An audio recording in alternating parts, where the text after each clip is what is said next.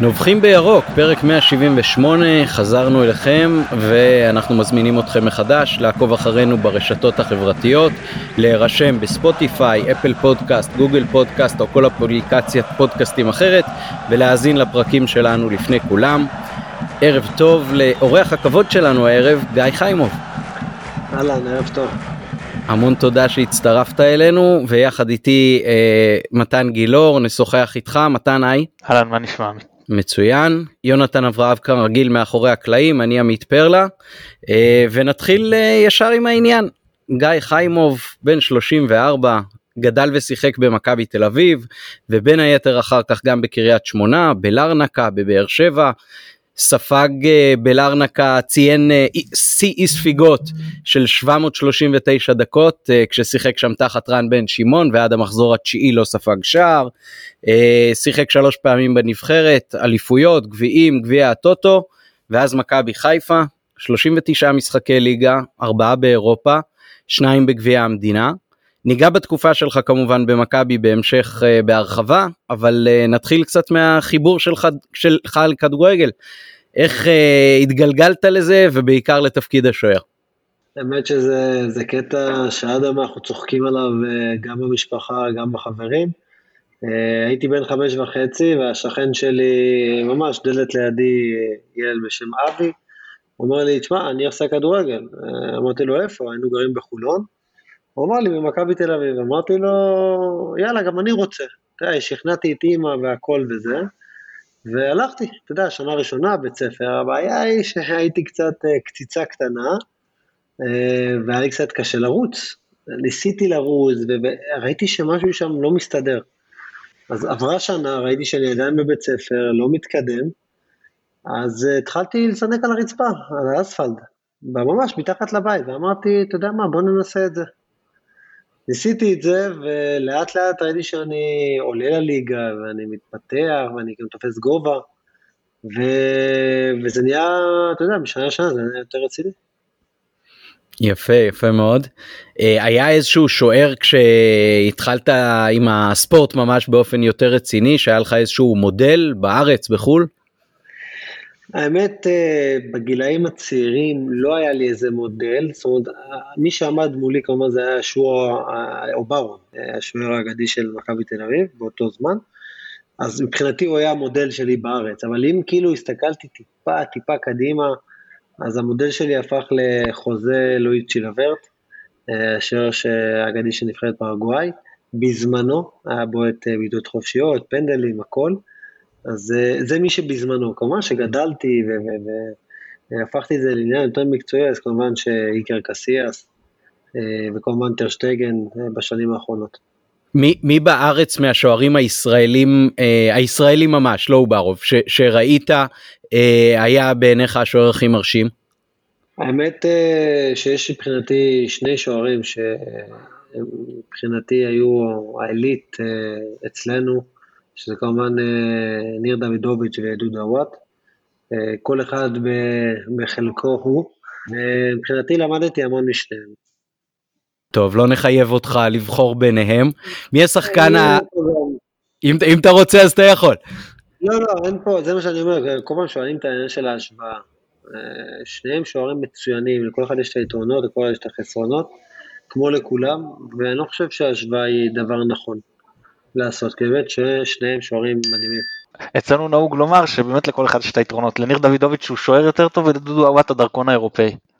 אבל סתם זאת בדיחה, שניהם מצוינים. אה, מי השחקן הכי גדול אה, ששיחקת איתו? וואו, שאלה טובה, התקלת אותי טיפה, אבל אם אנחנו מסתכלים על זר, אז uh, להערכתי שיחקתי עם טוני וואקמה. שהוא הזר הכי טוב ששיחקתי איתו. אה, ואם אני מסתכל על הישראלי, האמת ששיחקתי עם המון, שזה עם אליקסון ועם בניון בנבחרת ועם אה, בוזגלו. זאת אומרת, ברוך השם יצא לי לשחק עם אה, באמת חלק מהשחקנים הטובים שגדלו לנו פה. אז קשה לשים את האצבע, אבל גם עם ערן זהבי כמובן בנבחרת. כמה וכמה. בלם שהכי נהנית שעמד לפניך? ויטור? לא, תתפלא, אבל הבן שבאמת הכי נהניתי לשחק איתו, ובאמת היה לנו כימיה מאוד מאוד טובה, זה כמובן היה שיר צדק. כן, גם בקריית שמונה, נכון? גם בקריית שמונה וגם בבאר שבע. גם מבחינת אה, כל העניין של התקשורת והעניין של הנעת כדור והעניין של, ה, של הביחד, אה, מאוד נהניתי לשחק איתו. ומי השחקן הכי גדול שיצא לך להתמודד איתו כשהוא בצד השני? אה, וואו, זה היה... מה זה, שאתה מתקיל אותי עכשיו, אני צריך לעשות ישר, אתה יודע, רפרש אחורה. אני זוכר משחקים ממש גדולים, אה, יש עכשיו, המשחק של שטרסבורג, החלוץ שלהם, והיה היה גם אה, קורטואה אה, בבלגיה, בנבחרת. וואו, לא עולה לי כרגע מישהו ספציפי, אני אחשוב על זה, אני אענה בהמשך. מאה אחוז. עוד נמשיך עם עוד כמה שאלות כלליות לפני שנצלול לקריירה. מי מבחינתך גדול שחקני מכבי חיפה שיצא לך לראות בעיניים? ואנחנו רוצים ככה חוות דעת מקצועית של מישהו שאתה יודע, של שוער.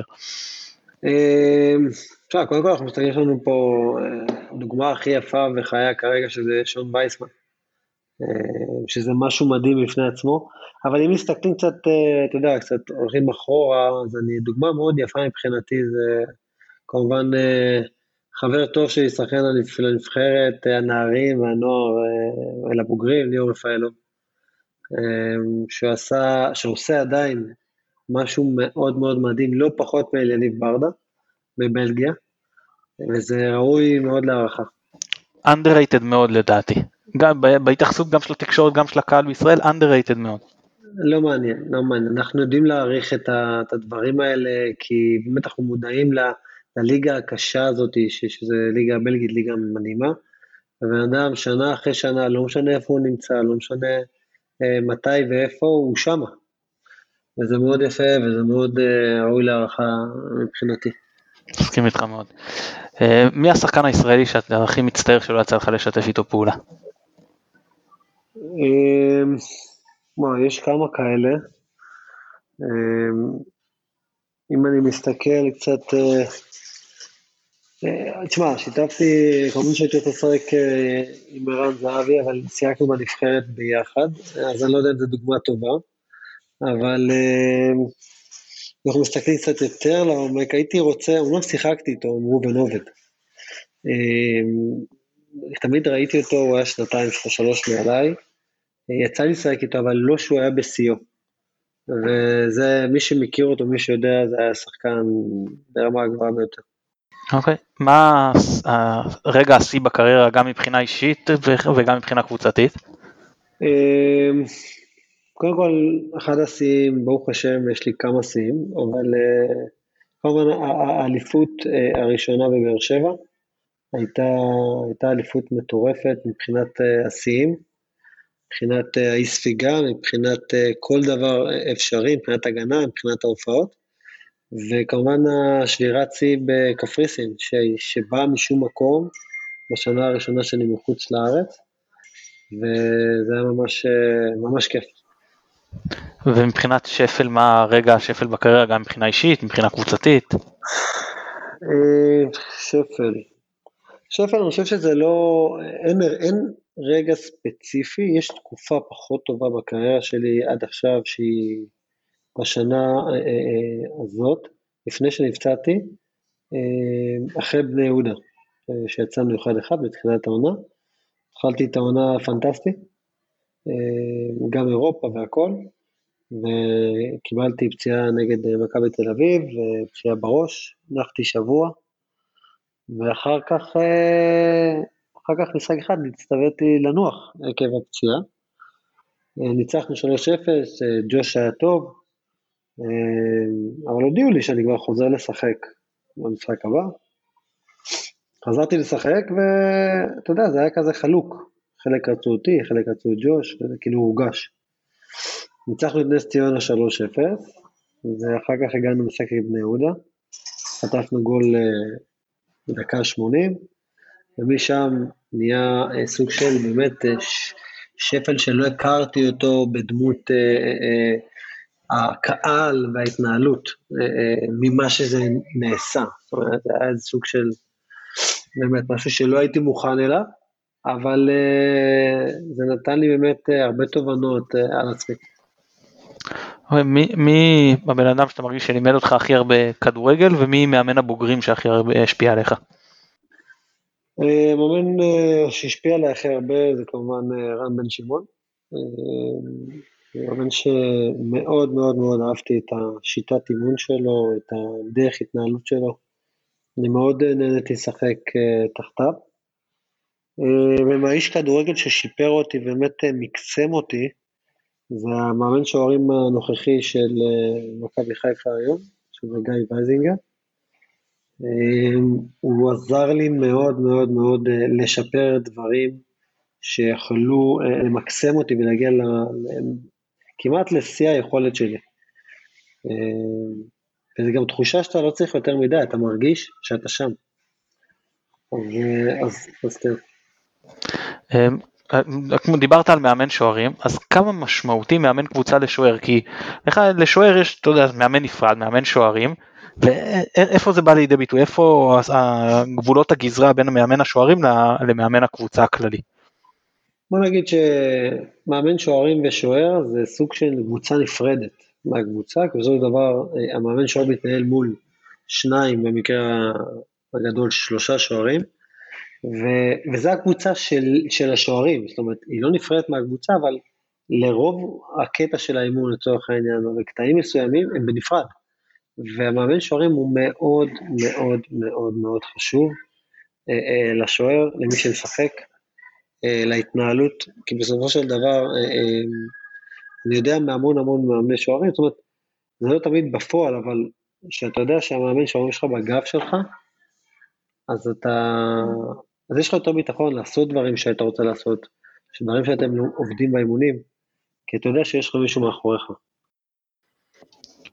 ואיפה אתה פוגש כן את המאמן הראשי, כאילו מתי, מעבר לאספות קבוצה וכאלה, או שבאימונים ביום יום גם יש תרגולים שהם... אני, אני, תשמע, קודם כל אתה פוגש את המאמן גם באספות וגם באימונים כמובן, אם זה במשחקונים, אם זה בחימום לפני, שלפעמים אנחנו עושים בקבוצה, אם זה בשיחות מסוימות, שהמאמן דורש ממך דברים כאלה ואחרים.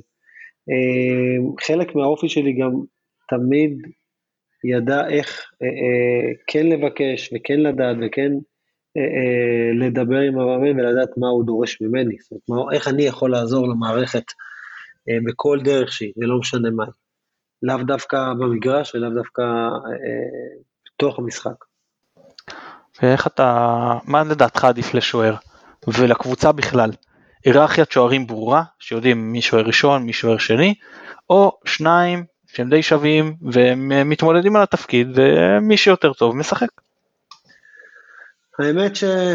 תשמע, זו שאלה שאני שואל את עצמי עד היום, כי אני הייתי גם וגם, גם בסיטואציה הזאת וגם בסיטואציה הזאת הרבה, ואני לא החלטתי 100% מה, מה יותר טוב. מה שכן אני יכול להגיד, שבזמן שהיו שני שוערים טובים, והתחרות היא גדולה, אז כמובן שיוצא ממך יותר. אבל יש תקופות בקריירה אה, שאתה, שטוב לך ואתה יודע שנכון לך את השקט הזה שאתה השוער הראשון. לא, לא בכל זמן ולא בכל מקום זה טוב. אז בגלל זה אני אומר, זה הכל תלוי תלוי זמן ותלוי מקום. אוקיי, okay, ניכנס עכשיו קצת יותר לתקופה שלך אצלנו. שתי, שתי עונות, okay. 2018, 2019, 2019, 2020, פעמיים סגנות בליגת העל. מה הסיכום שלך ברמה האישית והקבוצתית לקדנציה פה? אמ, קודם כל, מבחינה קבוצתית אין ספק שאחרי ההתחלה הפחות טובה בשנה הראשונה עם ההולנדים, אה, שהגיע מרקו, אין ספק שהקבוצה עשתה איזה שינוי, איזה דרך, איזה התחלה של דרך. שהתחילה טוב, ובאמת, כמו שאתה אומר, סגנות, למרות שזה אף פעם לא מספיק, במיוחד למכבי חיפה, אבל התחילה איזושהי דרך, ש... שהדרך הזאת לצערי לא התבטאה בתארים, אבל התבטאה בדרך. היא התבטאה בקבוצה אטרקטיבית, בקבוצה ש... ששולטת ומשחקת אה, ותוקפת, ובעצם זה קודם כל מה שכל קהל רוצה, במיוחד הקהל של מכבי חיפה. אה, מבחינה אישית, אני כן יכול להגיד ש... התחלתי להוציא מעצמי יותר, אה, מבחינה אישית. אה, הצלחתי, מה שכן אהבתי אצלי אבל, שמאוד אהבתי לראות שגם אחרי ההתחלה הפחות טובה עם ההולנדים, שמרקו הגיע, הצלחתי באמת להתייצב ולסיים את העונה בצורה טובה. ודווקא מה שמאכזב אותי, שבסוף. בתחילת העונה הזאתי, שעברה, התחלתי באמת ממש טוב. וכאב לי על כל העניין הזה שקרה, וכמובן הפציעה שלי שמנעה ממני אה, לעזור לקבוצה. אז אם מסתכלים על זה בכללי, יכלתי להוציא מעצמי יותר. מה, מה המוקד לדעתך? אתה אומר אה, מרקו ודרך, אה, האמת שאנחנו קצת התווכחנו בינינו בחלק מהפרקים פה, אם זה דרך או הצלחה מקרית. כי בסך הכל אה, יש חילופים די רבים מבחינת הסגל. Uh, מהעונה הראשונה של, של מרקו בעצם לעונה השנייה עזבו גם uh, פריי, גם אנג'ק, גם ריינן, שזה עוגנים של הקבוצה שהיו. איפה אתה רואה את הדרך הזאת באה לידי ביטוי בעצם? מה הוא עשה אחרת לעומת מה שהיה קודם? קודם כל הוא עיצב את המערכת, אל תשכח איפה אנחנו היינו, אנחנו היינו בתחתית אה, ליגת העל, לא נראים טוב, ומי פתאום לא נראים טוב ולא יציבים, פתאום הקבוצה משחקת טוב, מנצחת, משחקת כדורגל אטרקטיבי. אז, אז קודם כל זה כבר שינוי, לא משנה איזה שחקן נשאר או הלך. אה, כמובן שגם אה, באו שחקנים אחרים, במקום פריי ובמקום מנג'ק, אז, אה, אז, אז באו שחקנים ומילאו את המקום ש, שהמאמן רצה, אה, כמו צ'רי, שבאמת השתלב בצורה מדהימה. וזה בדיוק העבודה של, אה, של המאמן ושל הקבוצה, שבאמת, שהקבוצה תמשיך את אותה דרך. בעונה הראשונה שלך במכבי, אני ראיתי היום את הנתון הזה והאמת הייתי קצת בשוק. בבית היו לנו 46 אחוזי הצלחה ובחוץ 67 אחוזים. זאת אומרת בחוץ ממש הרבה הרבה יותר טוב. אה, סמי עופר זה מבצר של מכבי או שהקהל והלחץ פה הורגים את השחקנים? אני פשוט חושב ש... כל מה שקורה עם עניין הקהל, לפי דעתי, זה פשוט משהו שהקהל סוחב כבר המון המון שנים, וכל פעם ש, שבאמת צריך שיהיה קצת איזושהי רגיעה, שאתה יודע, אני תמיד, אני חייב לציין את הדוגמה הזאת, ש, שמרקו למשל עשה איזו תקופה טובה בקבוצה, ופתאום היה איזה משחק אחד ש, שהפסדנו, שפתאום נראינו לא טוב, שפתאום חילוף לא במקום, ופתאום, ופתאום כולם יוצאים מאחורים, אבל אבל בסדר, כדורגל. ופה זה היה הכל קיצוני. זאת אומרת, לא היה רגע הבנה, לא היה רגע אה, לנשום, זאת אומרת, הכל היה קיצוני, רגעי, אה, אה, בלי יותר מדי מחשבה, והכל יצא החוצה. כמובן שאין ספק שכל מה שקורה בחיפה, עם כל עניין התקשורת, וכל מה שקורה מסביב, הוא מאוד מאוד משפיע. כי אני מתאר לעצמי שאם יש המון תחנות רדיו, והמון אה, אה, אתרים שמסקרים את הקבוצה 24/7 ולא מקבלים אה, אה, יותר מדי פרטים ו-juicy things מכל מיני אה, כאלה ואחרים, אז צריכים לדבר, צריכים להביא איזה משהו, וכל פעם זה, זה יצר איזשהו עניין. והרבה הרבה הרבה, הרבה, הרבה אנשים מהקהל הקשיבו, ובאמת זה פגע. כי לצורך העניין, אם מרקו או שחקן היה עושה טעות או עושה חילוף לא במקום, וזה היה כביכול גורם לתיקו או למשהו, אז וואו, מה קרה? אבל צריך להסתכל על כל הדרך שהקבוצה עשתה. ובגלל זה אני חושב שמשחקי חוץ, אני חושב שאולי אה, הדברים באו לידי ביטוי כי המשחק שלנו אולי אה, היה יותר מבוקר, זאת אומרת עדיין שלטנו ועדיין תקפנו, אבל בחיפה לצורך העניין, אם אתה מסתכל על משחק נגד מכבי תל אביב, אה, אה, דווקא השנה, ב-4-3 למכבי תל אביב, אז אתה יכול להבין שעם כל הטירוף, שצריך להסתכל שגם ב-3-3 שחזרת מ-2-0, זה בסדר. זאת אומרת, יכלת להימנע מההפסד הזה, ולא היה קורה כלום. אבל מה שקורה שם, שאתה, לא משנה מה, ואתה, לפעמים אתה עושה דברים לא באמת מה שצריך לעשות במשחק באותו רגע. וזה משפיע, והנה עובדה, כמו שאתה אומר את הנתון הזה, וזה נתון שלא מפתיע אותי. כן. כי י... אין מספיק סבלנות. יכול להיות גם שבהסתכלות אחרת היריבות יותר מסתגרות כשהן משחקות נגדנו פה ובגלל זה יותר קל לנו בחוץ כשהן אה, בבית ואולי מנסות אה, יותר לתקוף. אני לא חושב שזה הנתון הנכון, שזה הדעה הנכונה בכל אופן, כי אני יכול באמת, אה, אני חושב שזה קצת יותר עמוק, יותר עמוק בעניין הזה של, של קהל ותקשורת במכבי חיפה.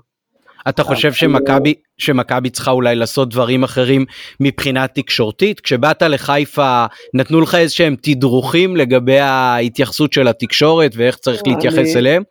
בוא נגיד ככה, קטונתי מלתת uh, עצה בעניין תקשורת uh, למכבי חיפה, מועדון ששנים uh, עושה את מה שהוא עושה, אבל כן אני יכול להגיד ש, ש, שמה שקרה, כמו שאתה אומר, יש פה נתון חד משמעי. Uh, שוב, עניין שעם הקהל זה משהו של שנים, צריך לדעת לפתור אותו, ואני מקווה שהם יצליחו לעשות את זה השנה.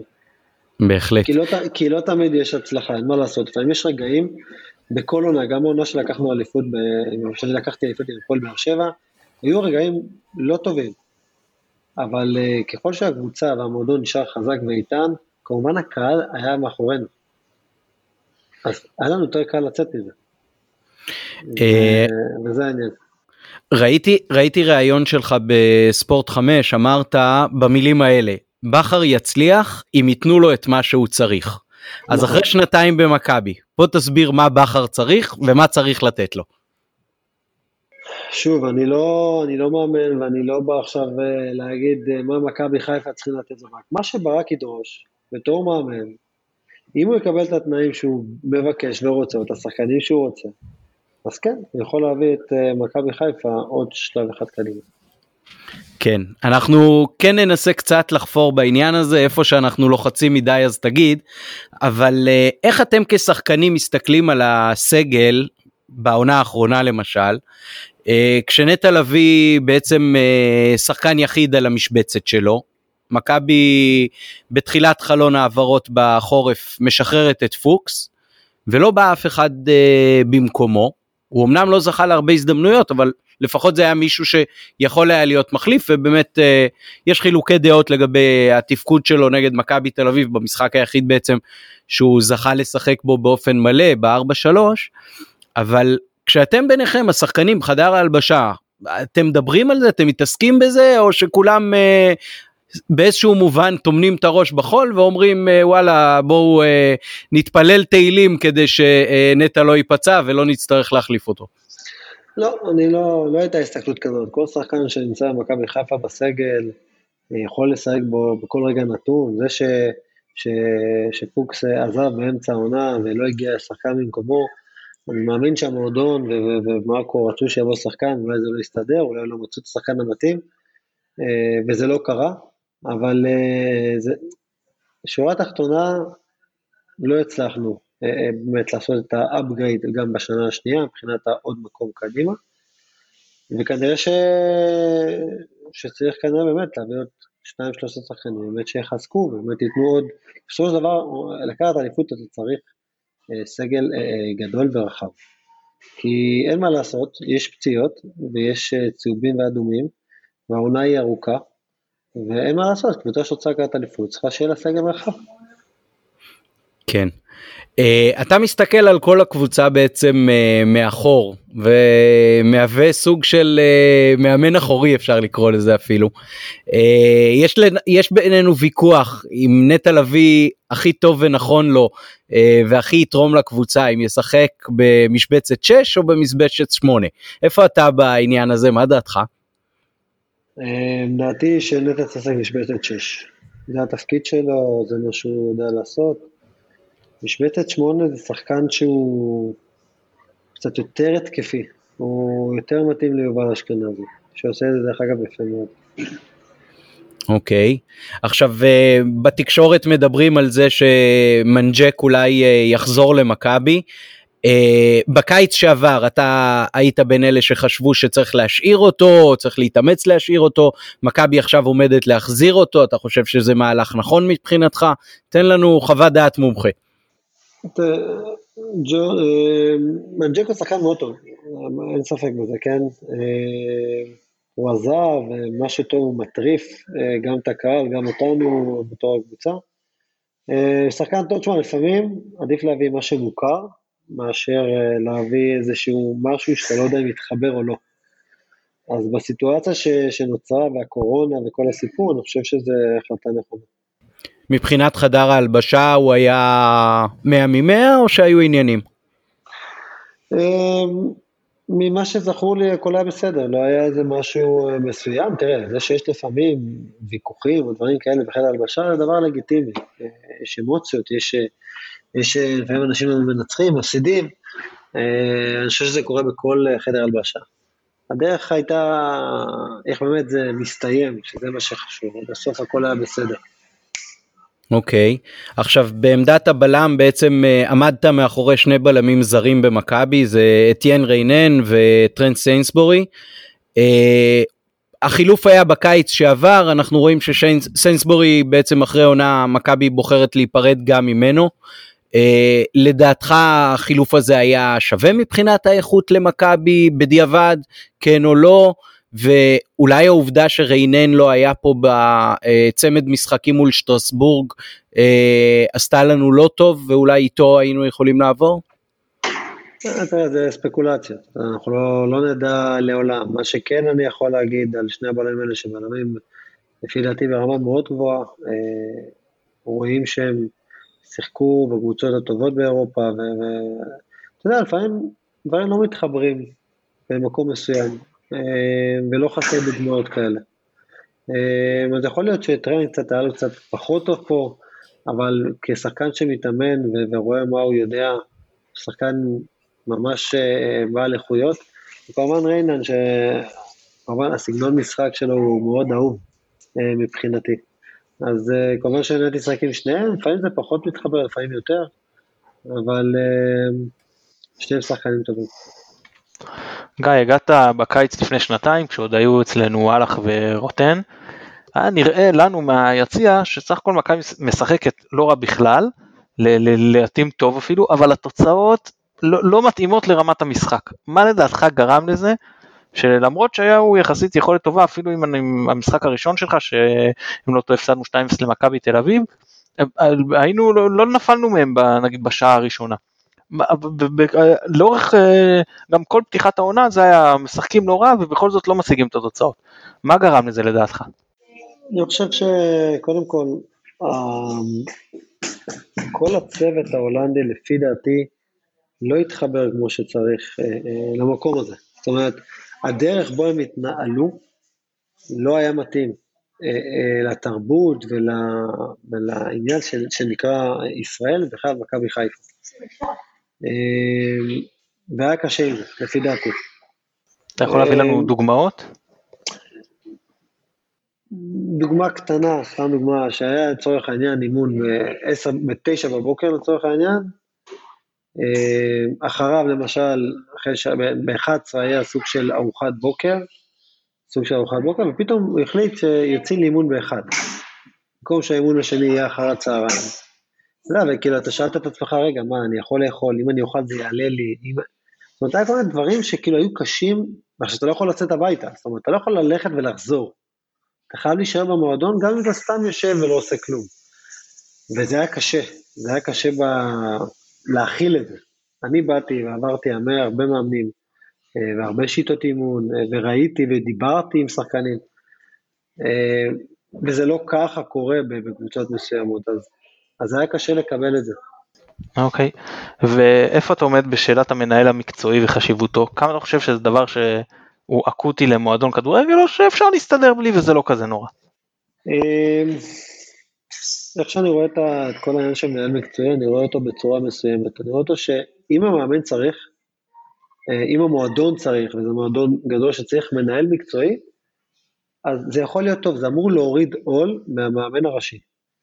בסופו של דבר, המאמן הראשי צריך לקבל את הקבוצת שחקנים ש, ש, שיש לו, וממנה להפיק את מה שיש. זאת אומרת, אם המאמן הראשי אומר למנהל מקצוע, אני צריך מגן וחלוץ שיעשו א', ב' וג'. אז תפקיד של המנהל מקצועי להביא לו את הדברים האלה, להתוות את הדרך. המאמן בסופו של דבר מקבל את הקופסה, את הסגל, וממנו הוא מוציא את, ה, את היכולות, את התוכנית אה, משחק, את השיטה ואת כל החיות הזה. אוקיי, אה, מה, אה, בסך הכל היית בעונה האחרונה שלך בבאר שבע, לדעתי, ואני חושב שלדעת הרבה מאוד אוהדים, הייתה עונה טובה. למה אתה חושב שבכל זאת הם החליטו להיפרד ממך ולעשות שינוי?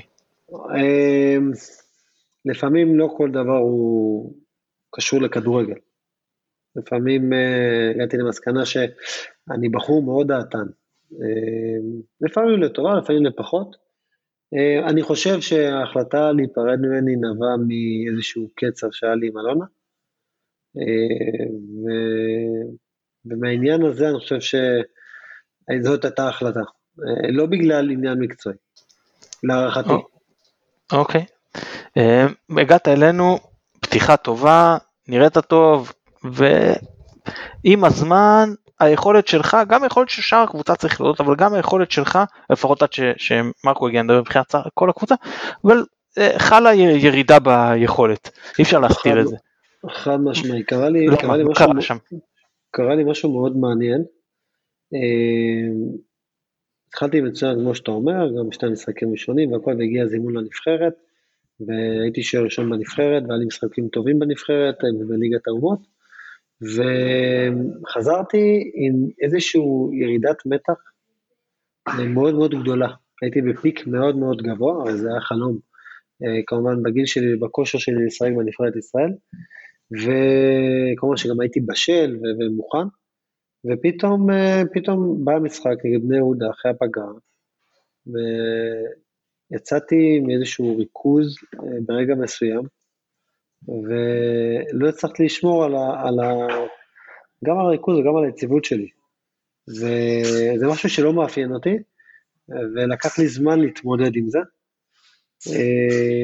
וזה בעצם הייתה הבעיה. הבעיה היא שבאמת אה, הייתי באיזשהו דאון, שהייתי בפיק מאוד מאוד גבוה, וכשחזרנו לליגה, אה, יש קושי לחזור לליגה אחרי אירופה, אין מה לעשות, זה משהו שהוא שאני, שכל הקבוצות, גם אני באופן אישי, קשה לעשות את החזרה הזאת מהמשחק באירופה, גם אם זה משחק עם קבוצה באירופה, גם אם זה נבחרת באירופה, ולא חזרתי טוב.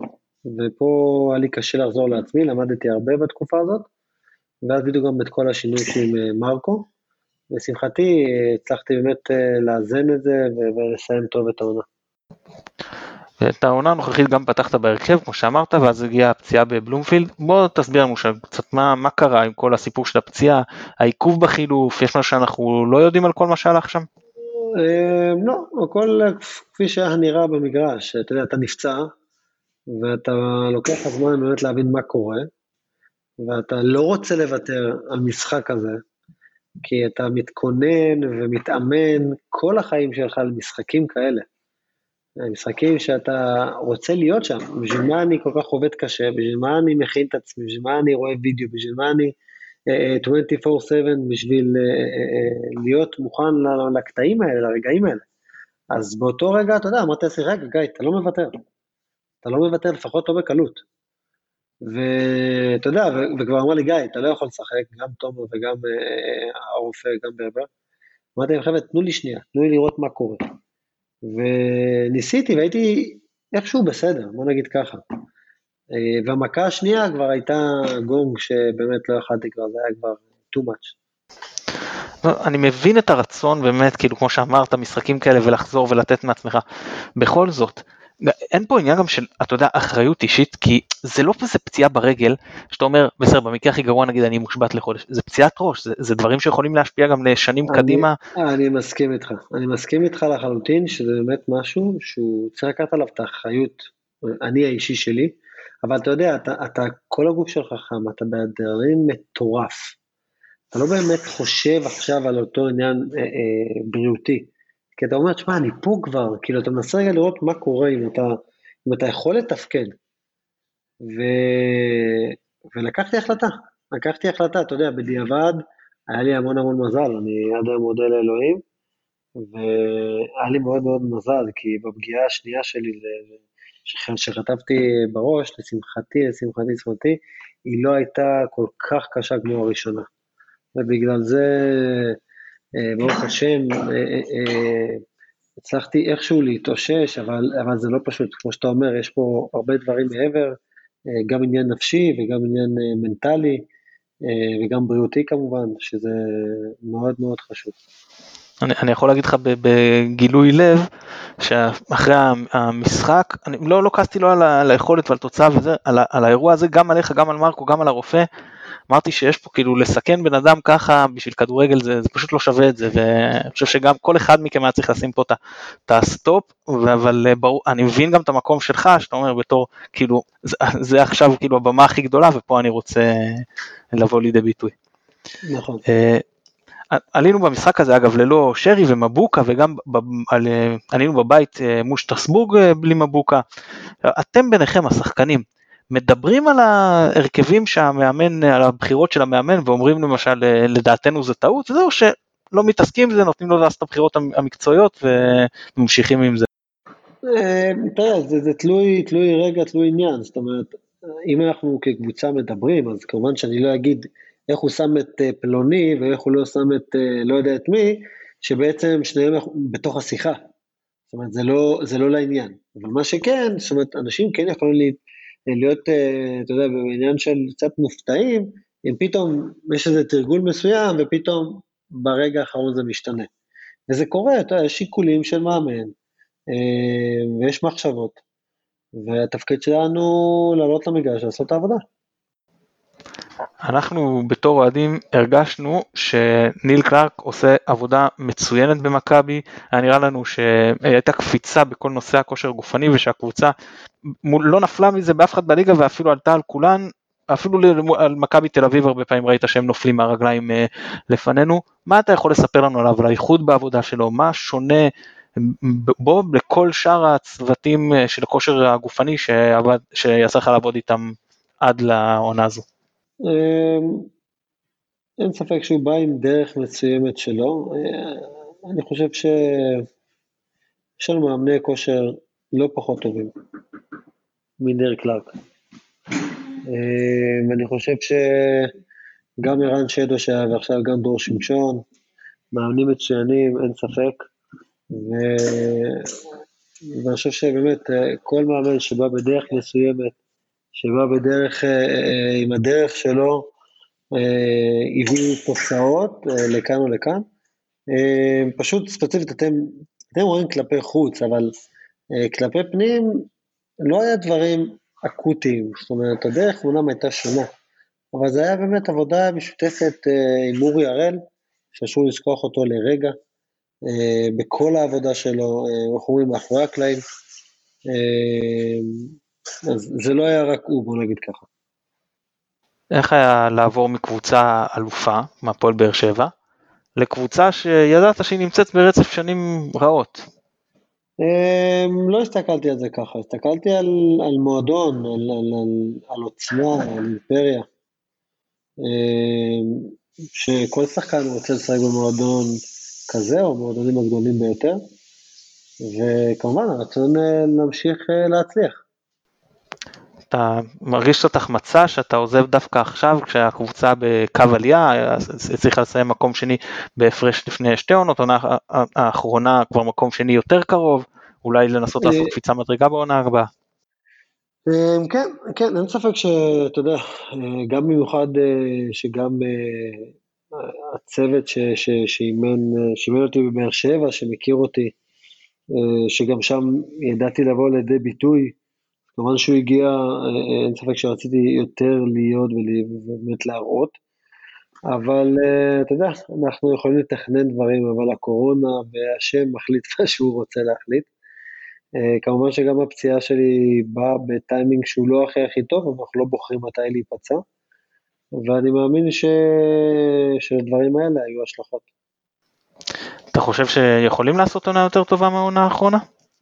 אה, האמת שאני קשה לי לענות על השאלה הזאת, כי יש מצב אה, מאוד לא פשוט כרגע עם הקורונה מבחינתי. אה, מאוד קשה להביא לידי ביטוי את היכולת באמת בלי הקהל, בלי כל מה שקורה מסביב, ואני באמת קשה לי להגיד איך זה יהיה ואיך זה ייראה. אוקיי, okay, היום אתה שחקן חופשי, מה הכיוונים להמשך? האמת ש...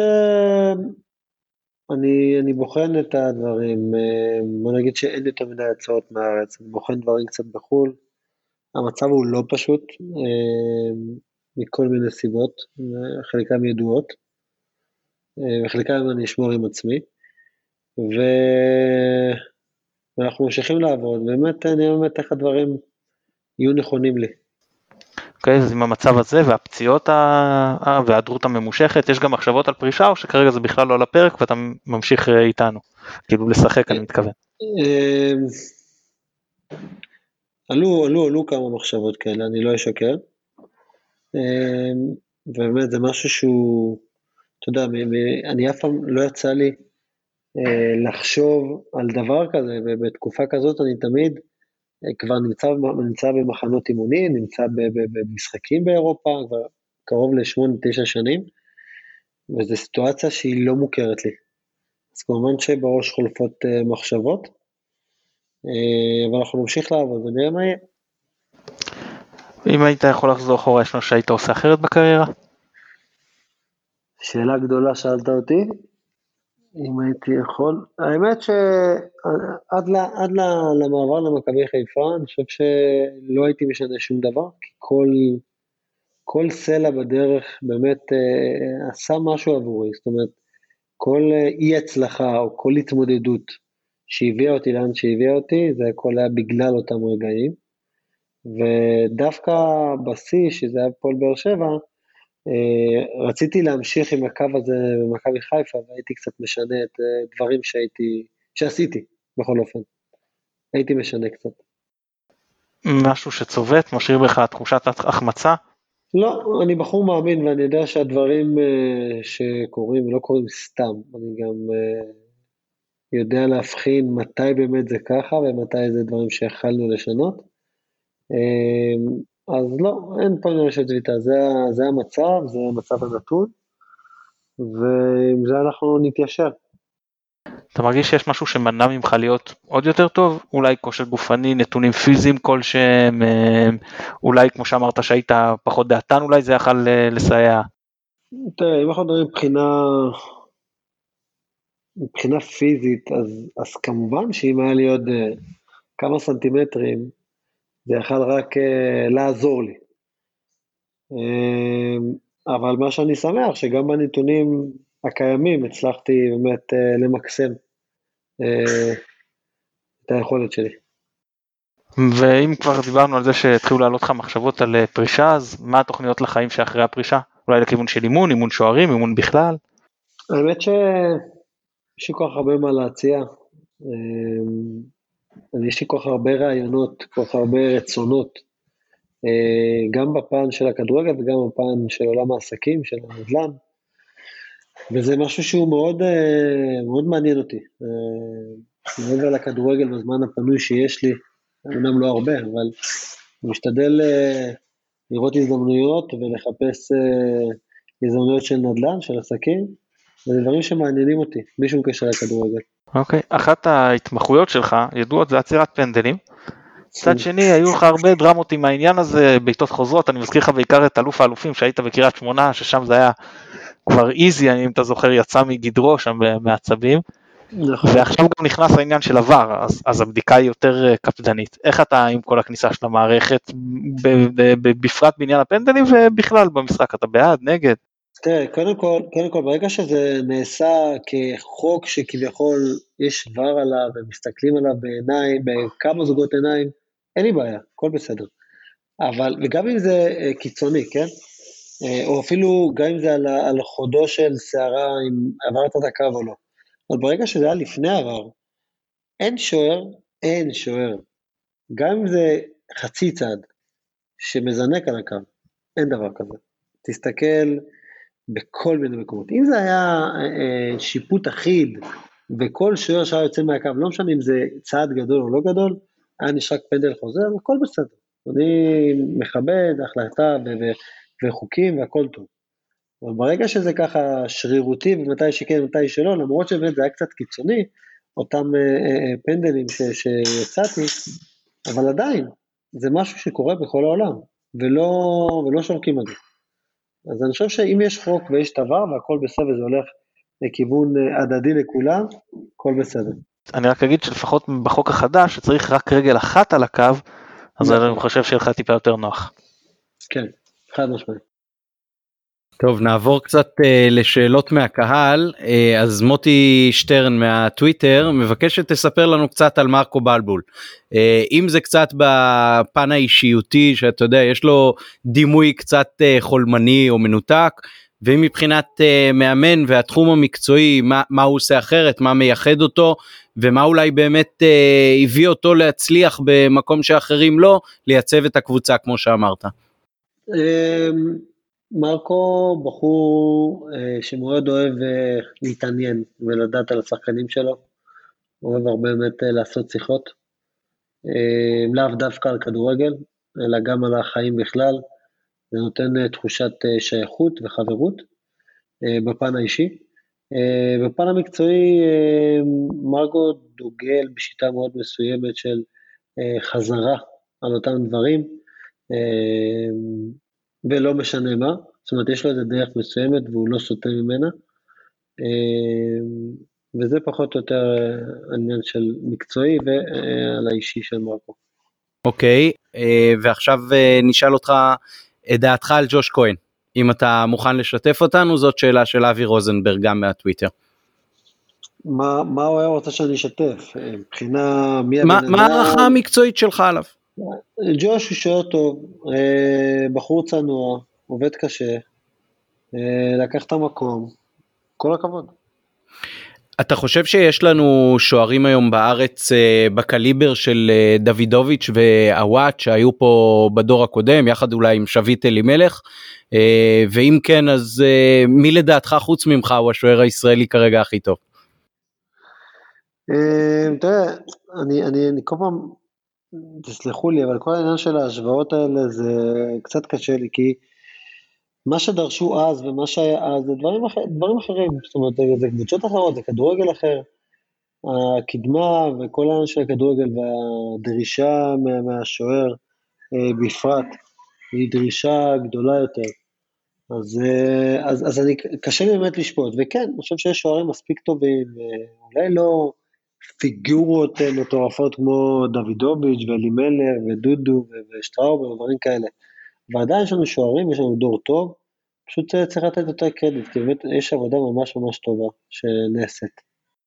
אוקיי, okay, שואל אותנו ירדן ששון, עד כמה ברמה האישית התגובות של הקהל בתקופה פחות טובה השפיעו עליך? אמרת קודם איך ברמה הקבוצתית זה בעצם אה, משחק תפקיד. ברמה האישית איך התמודדת עם זה? אמ, ברמה האישית האמת שבהתחלה לקח לי קצת זמן אמ, כי זה היה משהו שלא לא הייתי מוכן אליו אה, ברמה האישית. אמ, אבל יש לי פסיכולוג אה, צמוד שאני עובד איתו כבר המון המון שנים וזה דווקא היה מאתגר, זה היה מאתגר כי אתה מתמודד מול דברים חדשים, אתה לומד את עצמך אה, דברים חדשים. ולשמחתי הצלחתי, הצלחתי להתמודד עם זה בסוף. יופי, אה, שאלה אחרונה מהקהל של גרין מד פן, שקלת הייתה אופציה על השולחן להישאר במכבי יחד עם ג'וש אולי להילחם על המקום כשוער שני? לא, לא הייתה אופציה כזאת, לאו דווקא מהצד שלי, פשוט כמו שאמרתי מקודם, העניין של הקורונה קצת פגע. אה, בכל העניין, אה, הן מבחינה כלכלית והן אה, מבחינת כל הדרך של מועדונים, כי כפי שאתם רואים, אין יותר בקבוצות, כמו שהיה תמיד, שני שוערים בכירים, לא משנה איפה. אם תסתכלו רגע על קבוצות שהולכות לאליפות, כמו מכבי תל אביב, וכמו מכבי חיפה לצורך העניין, אז תראו שאין שני שוערים, יש שוער בכיר ויש שוער מהנוער, גם במכבי תל אביב וגם במכבי חיפה. אנחנו מבינים שכל העניין של הקורונה אה, פגע, אה, אם נרצה או לא נרצה. טוב, תודה רבה. אנחנו מסיימים רק תמיד עם כמה ניחושים, אז שתי שאלות קצרות. מכבי עוברת את הבוסנים בשבוע הבא או לא? מתן ראשון. עוברים, עוברים. זה לא תמיד אופטימי, אבל את זה אנחנו עוברים. כן, שמעתי אז גם אתה גיא מצטרף לניחוש הזה? נכון. אוקיי אז גם אני נקווה שאנחנו לא מנכסים אף אחד וגיא משלוש הראשונות שלך לעונה הבאה אתה יכול להעריך? אמ, להערכתי זה יהיה מכבי חיפה מכבי תל אביב והקבוצה השישית שתתברג, זה לפי דעתי זה תהיה בית"ר ירושלים. כשאמרת אותנו ראשונים התכוונת שניקח אליפות? אתה אמרת שלוש קבוצות, אתה לא שאלת אותי מי תיקח אליפות. מה הסדר שלהם אז? אה, זה... לא יודע לענות לך, אומר לך את האמת. טוב, מתן? אה, כמו השנה, מכבי תל אביב, מכבי חיפה, בית"ר ירושלים, תראה, זה, זה גם קל מאוד אה, להגיד את השלוש, קל מאוד, תמיד אתה יכול ליפול, אבל הרבה יותר קל להגיד את השלוש לעונה הקרובה, כי זאת שכאילו אתגרה הפועל באר שבע, אז היא עכשיו ירדה משמעותית בתקציב, ועם כל, ה, אתה יודע, הפגיעה שתהיה, אז היכולת גם של לעשות את הגישור הזה, בגלל הקורונה הילד להערכתי לשאר הקבוצות אה, יותר מסובך, ומי שיש לו בעלון שיכול להגיד, בסדר, אני אשים עוד מהבית, ומי שחי על, תקצ... על תקציבי ציבור, אז בשבילו זה, אתה יודע, זה יותר בעיה, כי שם העיריות לא יכניסו את היד עמוק יותר לכיס, הן צריכות לממן דברים הרבה יותר חשובים. ולכן אני חושב שהשלוש האלה תהיינה שוב אותו השלוש ובאותו הסדר. טוב אז גם אני פחות או יותר מעריך ככה למרות שאני חושב שלבאר שבע יש יותר סיכוי אה, אני מאמין שאבוקסיס אה, דווקא אולי בקבוצה שתהיה פתאום אה, יותר אנדרדוגית זה, זה יכול לשחק לו ומכבי לצערי הולכת לעונה שאני מעריך תהיה פחות טובה. המון המון תודה חיימוב נהנינו מאוד לשוחח איתך. בכיף גם אני. תודה גיא ממש שמחנו תודה. תודה לכם, שייך תודה רבה, שתהיה אה, עונה מוצלחת לכולם, תודה מתן. תודה לך. מזכיר לכם להירשם ברשתות החברתיות, באפליקציות השונות, אה, לעשות subscribe על הפודקאסט שלנו וגם לשתף את החברים שלכם. ערב טוב ובהצלחה למכבי בשבוע הבא.